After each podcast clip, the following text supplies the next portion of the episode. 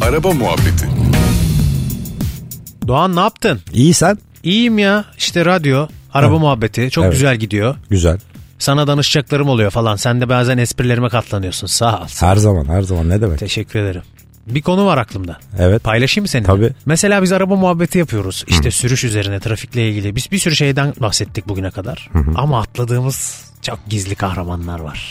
Kimler ya? Arabadaki yolcular. Doğan. Yolcu. Sürücü dışındaki insanları hiç konuşmadık. Hepimiz birer yolcu değil miyiz zaten? Hepimiz yolcuyuz. Bu dünya han biz yolcuyuz. Doğan. Dırınını. Buraya bir acıklı müzik girelim. Bunu söyleyince hemen şey giriyor akla zaten ilk. Lütfen şoförle konuşmayınız. Evet şoförle konuşmak yasaktır vardı değil mi otobüslerde? Tabii vardı. Geçtik o cümleyi asla hiçbirimiz uymuyoruz da çünkü şöyle bir derdimiz de var bizim toplum olarak. Hani bir yani bu senin bak en böyle yakın hani ko- kocan bile olsa ya da yani baban bile olsa Benim mesela- kocam? Ay sana demiyorum Ha, canım anladım. hani karı koca hani en yakınlık an- anlamında. Yani en yakının bile olsa e, arabada kon- konuşturmaya çalışma var bizde şey gibi uyumasın Hmm, o var. Evet. olmasın. Hani hep konuşayım. Bir de arkadaş grubuyla yola çıkacaksan mesela hani en böyle çevik en konuşkanını mesela ön koltuğa oturtma var. Aslında o- evet yani uyuyup uyumadığına bakılmalı. Tamam bu doğru ya da hani ağırlaşıyor mu falan. ya adamın uyuma eğilimi yoksa da hani boşu boşuna Boşu sürekli boşuna gevezelik konuşturma. etmenin alemi yok yani. Aynen sonra boş muhabbete dönüyor yani gerek Tabii. yok. Benim hanım mesela gizli navigasyon. Öyle mi? Tabii. Yani navigasyon açıyoruz mesela bir yere gidiyoruz navigasyondan önce söyler. İçinde tutuyor tam o anda patlatıyor. Tabii. Aynı zamanda park asistanı. Hiç şey yok benim hanım sağ olsun çok donanımlıdır o konuda mesela. Hani ve giderken otonom sürüşe de yardımcı oluyor.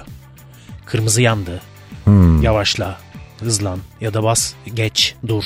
Bak araba geliyor. Onlar genelde böyle hani sanki yola falan bakmıyormuş gibi. Yapıp Mesela camdan dışarı bakıyor ama Tabii. oradan kırmızıyı da kesiyor. Yeşil önce yandı.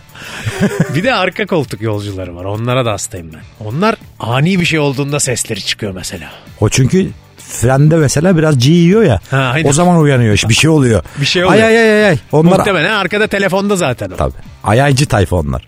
Onlara ben şeyden e, çok hoşnut değilim. Kemer takmıyorlar. Kemer taktırtamıyorum ben mesela arkaya oturan insana. Genelde yolculuk yapmıyorum o yüzden. evet iki kişi makul Almıyorum. bence. Evet. Ee, bir de diğer ülkelerde olmayan bize mahsus bir yolcu tipi daha var.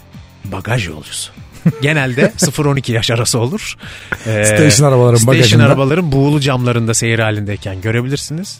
Bir takım e, ekipmanlarla işte piknik malzemesi olsun, valiz olsun maalesef.